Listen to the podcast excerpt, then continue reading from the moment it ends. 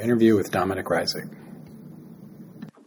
Today we have Professor and Extension Specialist Dominic Reisig from the Univers- uh, North, North Carolina State University in the Department of Entomology and Plant Pathology. He's at the Tidewater Research Station. Uh, Dominic's lab works in corn, cotton, soybeans, and small grains. Is that right, Dominic? Please unmute yourself. Tell the people more than what I just did about yourself.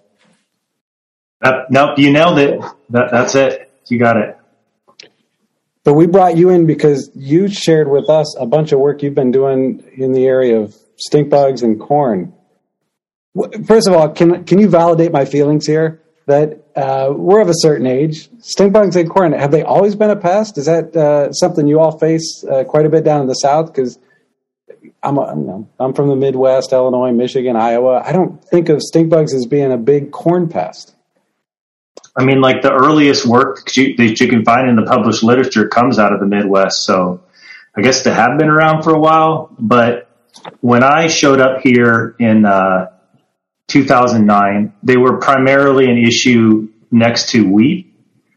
So the we have a species of Euschistus, call them brown stink bugs. They move out of overwintering.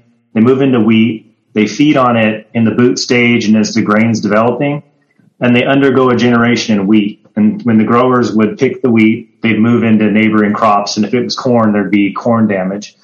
But since that time, it's expanded as a problem, not just next to wheat. It's expanded as a problem in corn throughout the southeast and southern U.S. And I would claim that it's our top insect pest of corn now. So. Wow. Wow. You don't have the rootworms down there in North Carolina. We would if we uh, if we didn't rotate. So they're an issue for us in the mountains where guys that run dairies have silage and transportation costs is an issue. So they're not rotating corn. Legend, I don't know if this is true, but apparently some of those fields haven't been rotated since the Civil War. I don't oh. know why they would or would not have rotated during the war, but that's what the claim is. wow. wow. That's, that's amazing. amazing so, so Dominic, you mentioned one species. You have multiple species that you, you find when you scout? Yes, we have brown stink bug, which is primarily Euschistus servus. There's a number of different Euschistus species, but that's the primary one. And then we have southern green stink bug, and that's more of an issue when we have warm winters. So I, I would think as you went farther south, and then even as you got down into southern Georgia, that's going to be more of a pest down there because it, it just doesn't tolerate cold winters really well. So we've seen increasing issues with southern green stink bugs. We've had a number of warm winters in a row. So right now we're about 50-50 of that brown stink bug in southern green. And then we have these weird kind of one-off situations where we'll sometimes get green stink bug, which is different than southern green. But those are the prim- primary species we see in corn. Mm-hmm.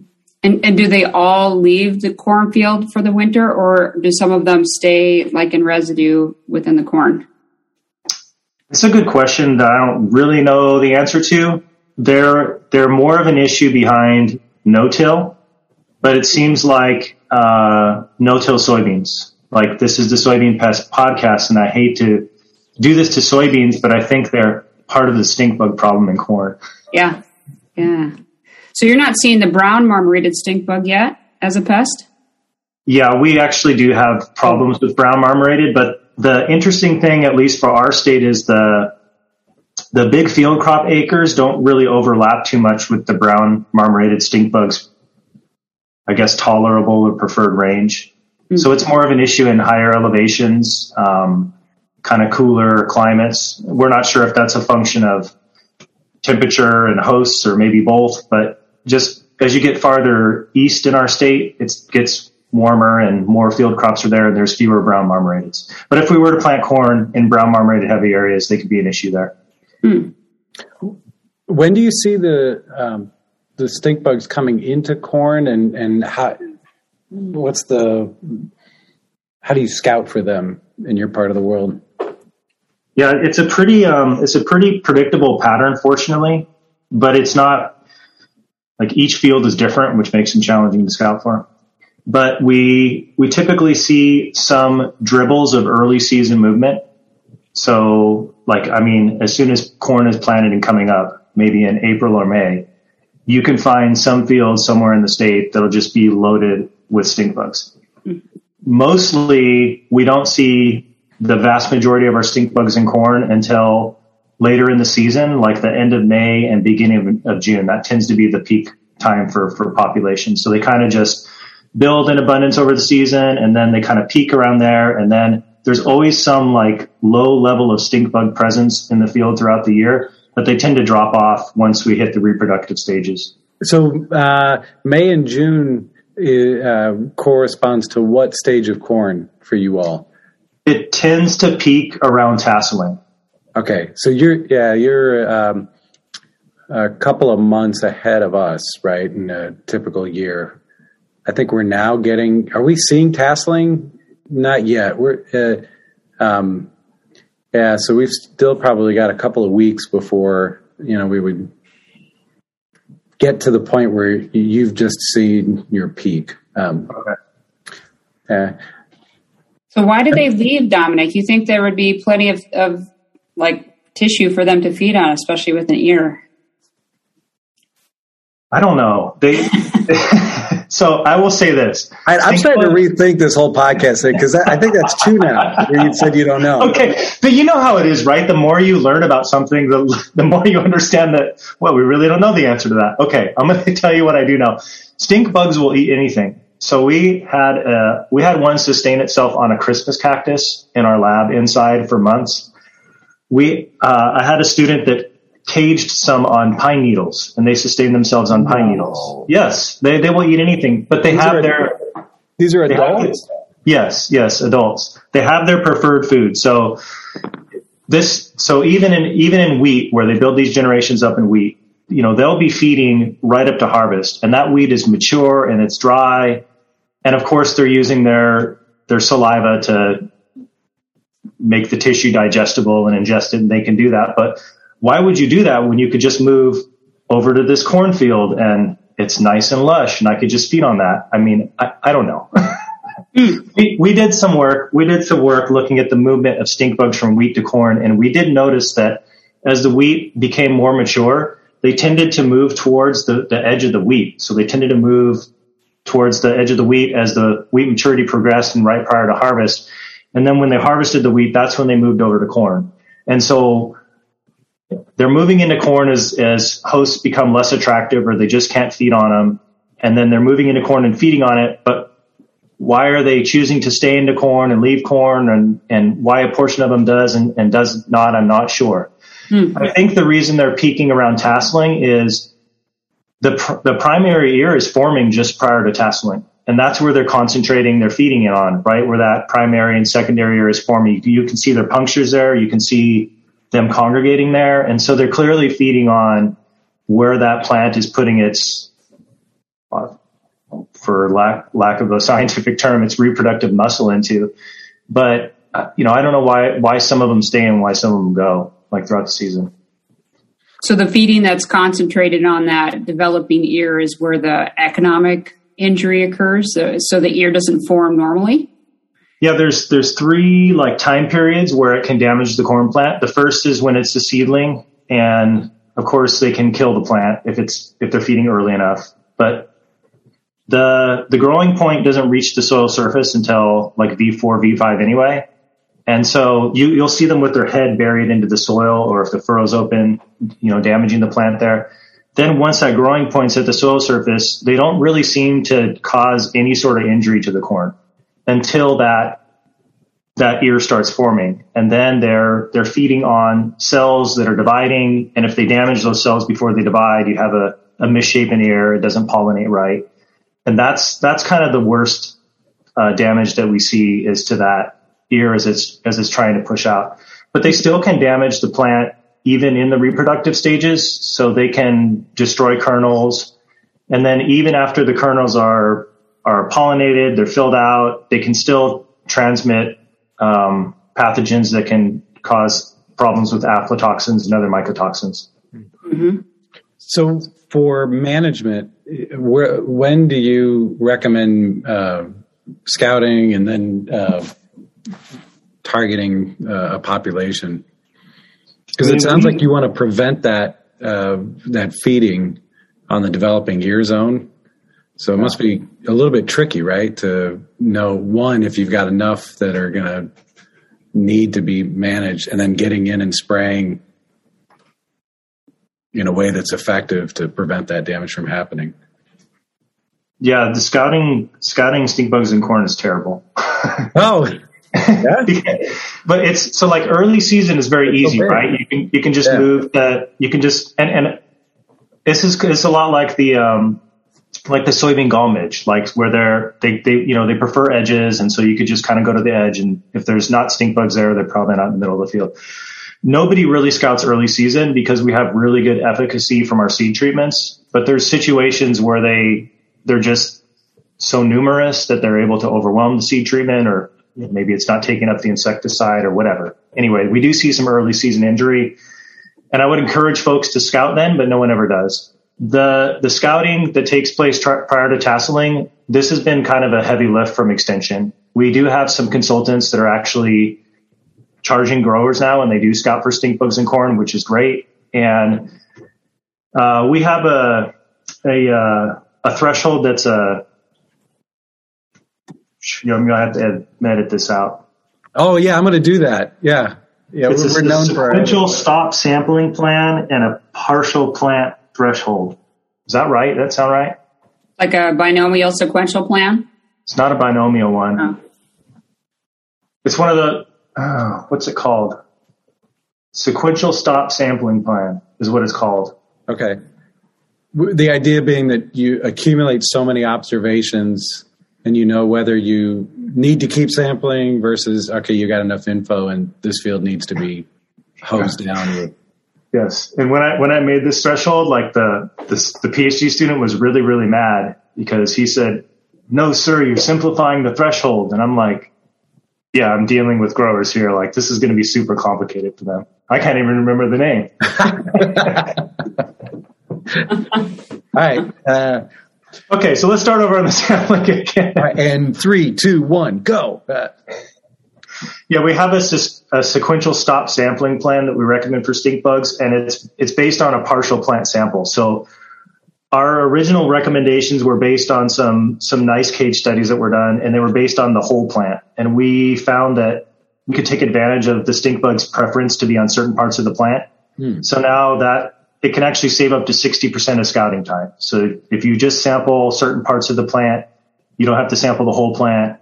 And then the sequential stop sampling plan just means that if you have stink bugs of a, if you're not finding a lot of stink bugs, you can just stop sampling. If you're finding a ton of stink bugs, you know you need a treat.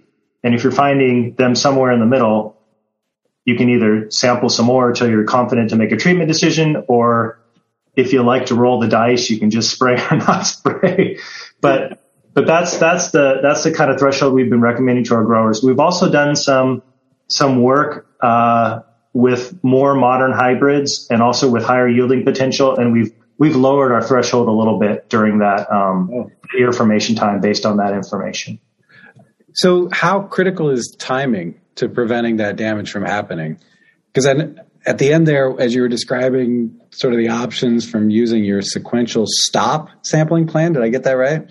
I think um, so. Yeah, uh, it sounds like you know you could go ahead and spray anyway, but it is this the kind of pest where the coverage and the residual time of the product is not going to be enough to um, get you close enough to good protection that you're going to have to scout in order to time it just right.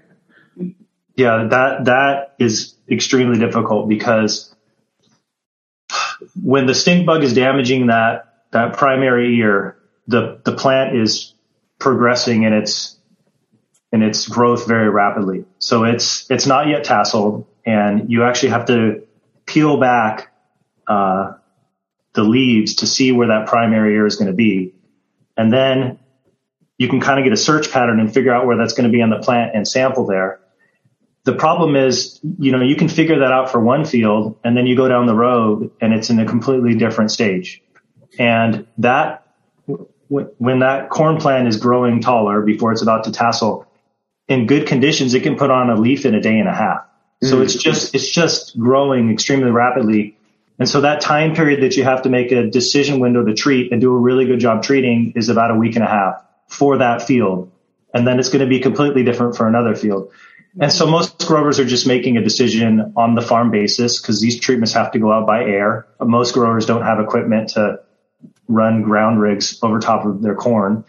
And so they're kind of making a, a, a, a farm decision, but timing is critical. Now to your, your point about coverage, I think those are, I think that's a big uh, stumbling block for us because we're not delivering the product to where the stink bugs are. They're congregating around where that prime area is forming. You have to get through a lot of leaves. You have to penetrate the canopy. You're putting it out by air. So the volume that you're using is reduced anyway. So it's just really a challenge to get the, the product delivered to where the stink bugs are. What's that a, being said, oh, go ahead. Oh no, keep going, keep going. I was going to say that, that being said, we do have some aerial applicators in our state that do a really good job of controlling stink bugs. Hmm. What I, uh, I was going to build on this and just ask, well, what, what product or what um, types of active ingredients do you recommend for this? I could, again, I can imagine, you know, coverage and, and getting into the plant. Maybe you want a systemic in, uh, insecticide that's going to provide um, a little bit better coverage than something that's a contact toxin that may not come in contact with the stink bugs if they're buried deep in the plant. Oh, I, that's definitely on my wish list, like that kind of insecticide. But yeah, I'm wondering what you think, Matt. What what would be a systemic foliar product? Um, so there, uh, and I don't know if these are appropriate for stink bugs. Again, we're take a step back. Uh, you know, not only are we talking about corn, but we're talking about stink bugs, and those don't tend to be a problem for us in Iowa. Um, but it is something that's kind of on our radar because the brown marmorated is established, and you know to what extent it's going to be a pest, uh, we still don't know. Uh, but uh, something we want to be aware of and kind of help train ourselves. So when I think about systemics, we've got some products that are a mix of a pyrethroid and an imidacloprid, and you get some uh, plant uptake with those foliar neonics. Uh, they're still contact poisons, but you know they can be absorbed by the plant a bit. I don't know how well they they they are absorbed and how much you know additional protection you get with those foliar applied neonics than you do with the seed treatments. Um, and they're not. It's definitely not all going in the plant, and there's can be quite a bit that's lost both when applied as a seed treatment and to foliage. But yeah, I was curious if those are the kind of things you're recommending. Well, uh, to your point, like the seed treatments that we're using that have activity on stink bugs are neonicotinoids. And so they do have activity, but foliar, they don't. I mean, I, I think there's just not enough of them. Uh, you have to think about ingestion versus contact. It's ingesting it as when it's when it's a seed treatment and it's inside the plant versus contact when you're spraying it foliarly. And then I, I'm, I'm assuming whatever gets in the plant and the stink bug's able to feed on, just the dose isn't high enough. So unfortunately, we all we have left in corn is broad spectrum insecticides. So pyrethroids are effective, and then among the pyrethroids, bifenthrin is effective for two reasons. One, you can put more of it out. So the highest labeled rate has an, the amount of active ingredient you're putting it out is three times higher than the amount of active ingredient of another pyrethroid. So there's that. You're just putting more of the stuff out. And the second reason is it has more activity against brown stink bugs, which are fairly tough to kill. Southern green and the greens I mentioned, any old pyrethroid seems to work well. But for those browns, bifenthrin's the ticket. So is that? Uh, oh, sorry. Go ahead, Aaron. Um, Dominic, when you're doing your sampling, your scouting, are you lumping nymphs and adults all together, or are you just counting adults? Oh, that's a great question. Um, so we we would lump nymphs and adults in together, but the nice thing is that they're typically two generation a year pests, and so they've already undergone that first generation before they go into corn, and then their second generation tends to be in soybeans later season. And so we don't see a whole lot of nymphs in corn. Now there is some nymphs in any crop throughout the season, but there's just not a whole lot of them. Okay. And the pyrethroids would be effective on the adults? You're saying like bifenthrin? Yeah, exactly. Okay. I've heard in other systems where they're where they're sprayed and they like act dead. They kind of drop from plants, but then they sort of wake up and come back to life. So do do you ever see any of that where they appear dead but resume activity? I I would say that in the field I've never followed a spray that quickly to okay. answer that question, but but to answer the question about bifenthrin being more active than the pyrethroids, we did some glass vial bioassays, and we did we did see that behavior happening with all the pyrethroids. So there's definitely some of that happening in the field, and it's a concern of ours because we recommend bifenthrin for that stink bug in corn, cotton, and soybeans. So it's like multiple routes of exposure to the same chemical throughout the season. Mm-hmm. Okay. Um, digging in the literature, uh, knowing a little bit about soybeans and stink bugs, uh, there's been efforts to breed soybeans for resistance to stink bugs that has had, I think it's fair to say, limited success. And I, I think I've even heard some breeders say, um, if you can find stink bug resistance, great. Let us know because we just don't see it in the same way that they do for, say, soybean aphids and, and other critters. Um, I'm curious what you think about on the corn side. You know, you've got BTs for leps and beetles. What about for stink bugs and you know, whether it's a, a GMO based trait or a, a, something found within the germplasm, any evidence of uh, host plant resistance being a tool for farmers? I haven't searched the literature for host plant resistance for stink bugs in corn. So I, I don't know. I don't know if you would like, you could make the some of the cell walls tougher or something to resist penetration. Or you know it seems like when that primary ear is first forming like you can you can just peel peel it back and kind of see it forming and it's like smaller than what they call like a salad bar ear around here. It seems like their stylets aren't long enough to penetrate in there. So maybe if you could do something with penetration host plant host plant resistance would work. Um, yeah bt would be or whatever some kind of some kind of trait that would kill them would be a great option and we could definitely use it in soybeans because, you know, that's where they're piling up after the corn is harvested. Our corn's harvested here in August. And then cotton becomes unattractive. And so later in the season, in like say September, October, they're all in soybeans and they're all reproducing. Most of the time, the soybeans are past the stage where they can get direct harm from the stink bugs. So it's just essentially like a, a factory for reproduction. But we plopped into some fields late September, last year. And out of the 14 fields we plopped into, like three were above threshold for stink bugs and they were still stink bug susceptible. So, it, you know, so yes, like host plant resistance would be awesome in both corn and soybeans and cotton for that matter. So Matt, I don't know if you've heard about short stature corn. Have you heard about some uh, efforts um, through industry to develop um, basically, it's a lot of similar genetics, just the plants are kind of crunched down, so they're not they're as susceptible to maybe like wind injury, that kind of thing. And I think, from what I understand, basically the, the internodes are shorter, and I think like the stalks are a little bit thicker. I wonder if just having a bigger diameter corn stalk would, like as you said, Dominic, make it harder to to penetrate and reach those ear cells. I don't know. I hadn't heard about that. Is that derecho, derecho proof corn? um, I don't. I, uh, you know, Aaron Gassmann. He's an entomologist here. He has a couple of research projects on short stature corn for corn pests, and I'm not sure. Um, we've had a couple derechos, some of those high line straight winds, and I'm not sure if they were impacted or not. It was some poor graduate student, so I'm sure we'd hear about it if his corn research got flattened. Well, what do you think, Dominic? Soybean Pest Podcast. How you feel? Do What's we bully too hard? I, I think we covered it. I just feel bad that it was so much on corn and the Soybean oh. Pest Podcast. But oh. I feel bad. No, this what um, what can we say? Soybean farmers are also corn farmers. It's true. And and we're about value. We're going to give them a two for two for one, and no, it's interesting. I mean, it's uh, like you said; these are insects that go back and forth between corn and soybeans. So it's not as if there isn't a connection. Um, Yeah, and it's uh, you, you, started off uh, talking about stink bugs and the connection with wheat, and that's not a crop we see a lot of up here.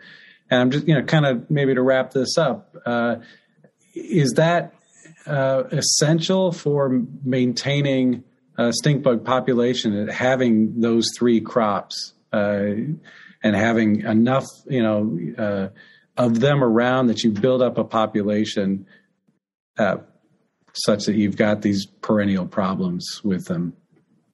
So wheat is not essential. All you need is corn and soybeans. We have a a large farm here, and we worked out there because they number one they had a stink bug problem, and number two there's no wheat around. So it's like this perfect laboratory, and they they rotate these big blocks of corn and soybeans every year. It's 20, 25,000 acres of soybeans, 20 to 25,000 acres of corn, and they just flip flop them every year they had gotten themselves into a stink bug problem because the stink bugs would overwinter in the woods, move on to corn, they'd harvest the corn, they would have another generation of soybeans, they'd move from the soybeans into the woods for the winter, and guess what was there the next spring? It was corn.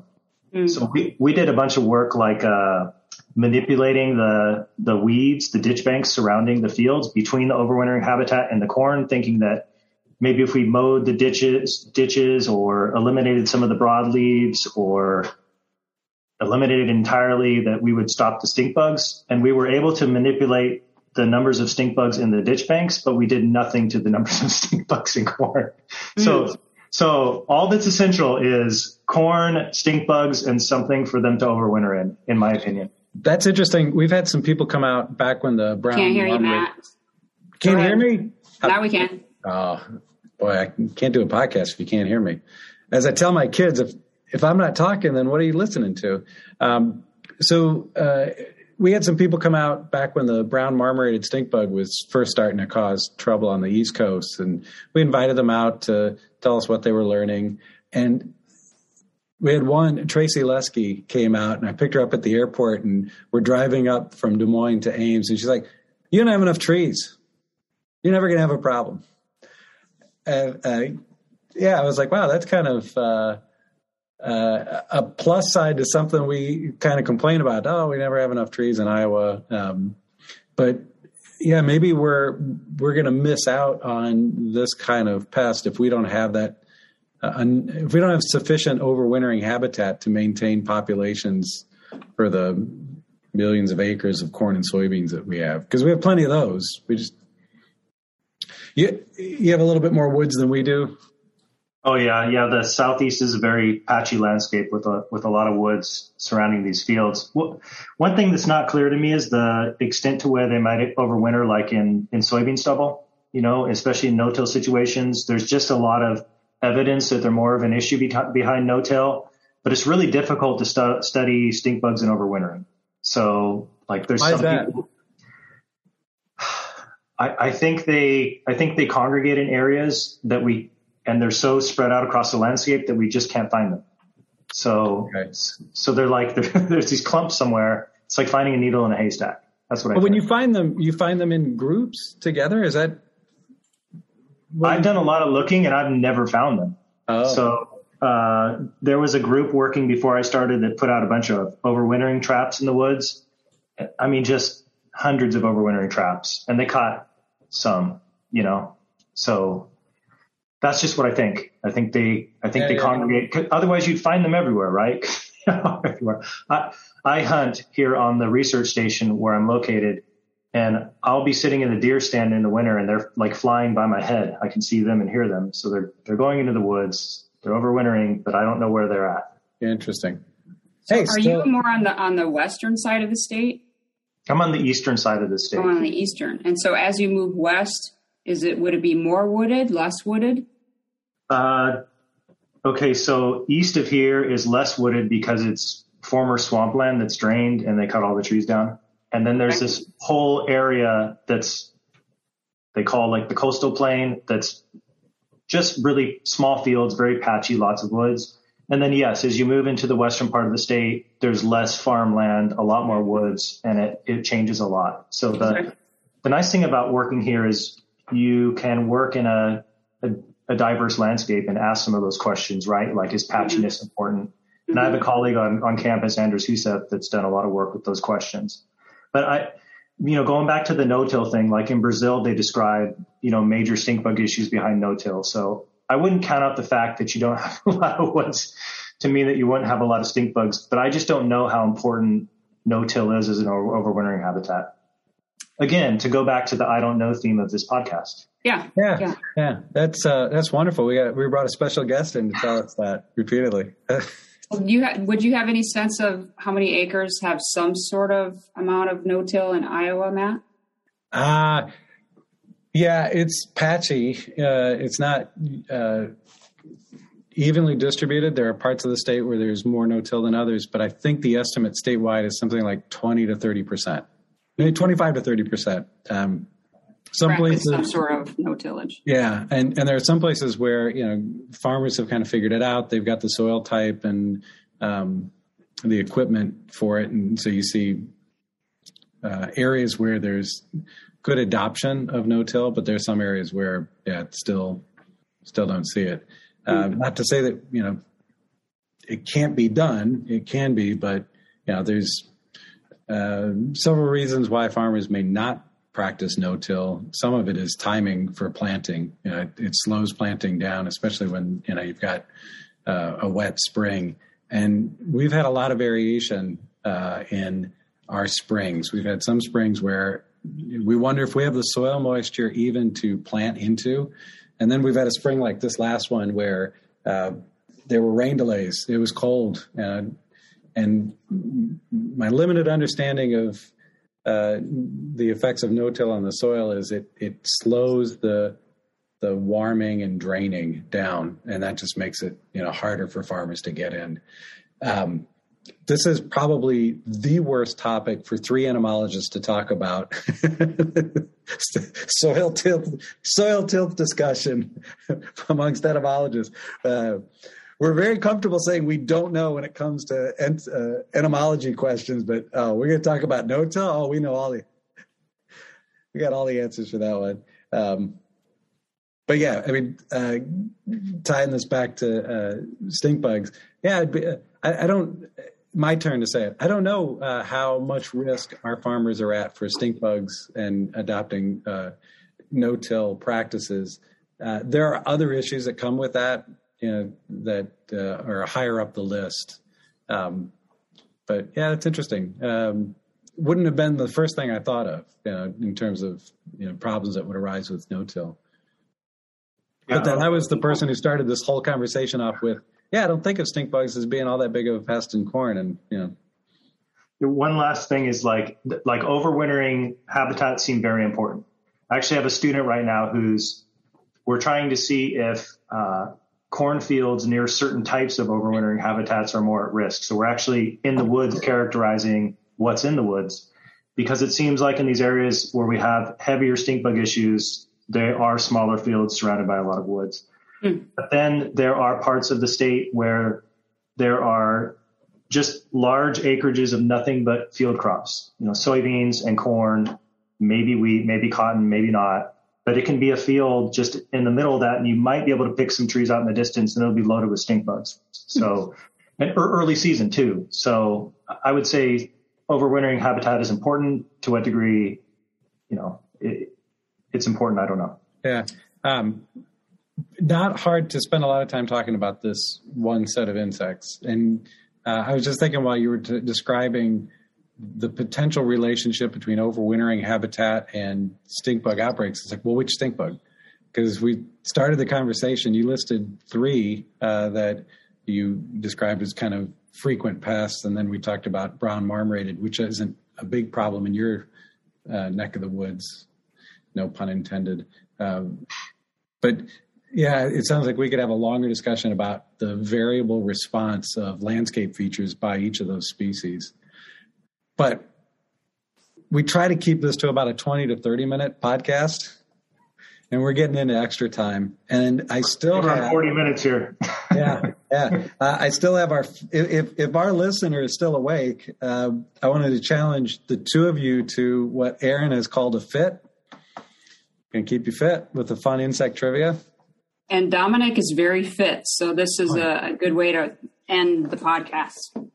So uh, this one uh, going to be more of a traditional uh, lightning round style question.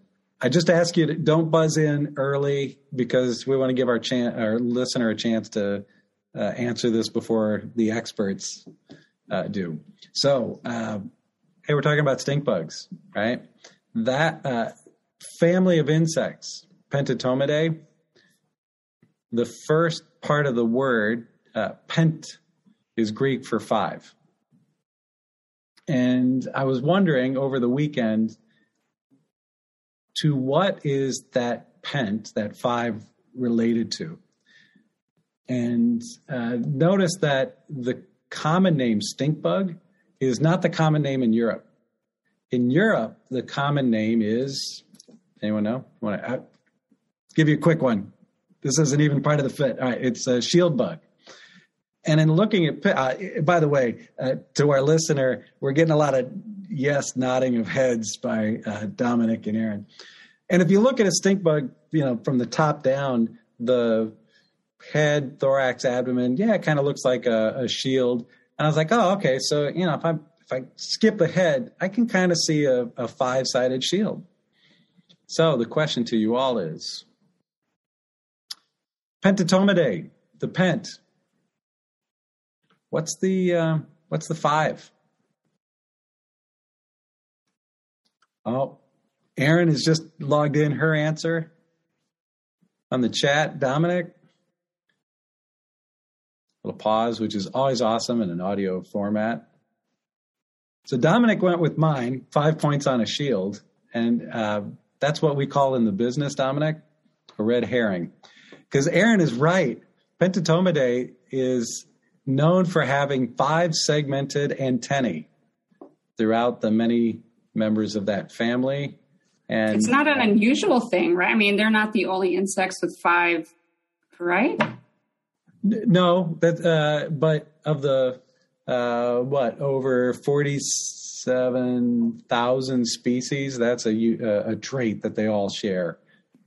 In addition to being hemiptera, having the what we call it hemielytrous wing covers uh, and the piercing sucking mouth parts that you know make them true bugs.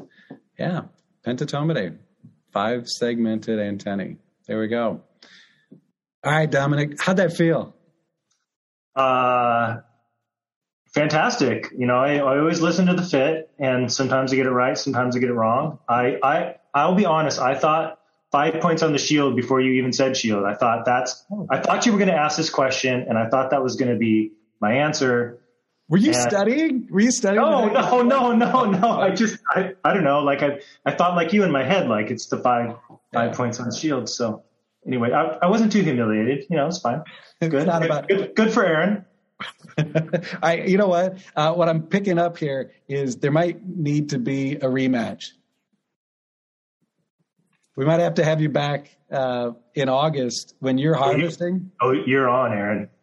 Okay. Okay. Yeah. So, like like you said at the beginning, Matt, Dominic studies a lot of different insects and a lot of di- different cropping systems. We could have him on like every week talking about something else. And so, as an example, later today, he's our featured speaker for an extension entomologist working group, and he's going to totally switch gears and talk about corn earworm. So he's like a master. Oh, wow. wow. Yeah. Wow. Yeah. But I, I, will say, like, you, you, know, I'm an extension research entomologist, and I say for extension, we have to do everything, right? You have to do any, you get, you get a soybean gall midge, you have to be the expert on it, right? Like, nobody does a thing about it. But for the research, no, we really do focus on corn earworm and stink bugs because they're okay. huge, they're huge pests in our state. Hmm. So okay. I'm a little bit more laser focused on that. And, and it's so much more difficult because they feed on multiple crops. Exactly. Some of the things that I study, you know, it's a single host or, you know, narrow host range. So you have a really tough job.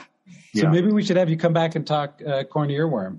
Yeah. And the challenges for all of your crops. We could review all the common names it's had in its history. Ooh, oh, that could be a good trivia question. I like that one. All right. All right. Well, thank you very much, Dominic. Really appreciate you coming on. Uh, Thank you. Sharing all of uh, uh, your information, knowledge uh, about stink bugs. Hopefully, um, you'll come back again. It's great talking keep, with you, man. Keep listening anyway. Yeah. yeah.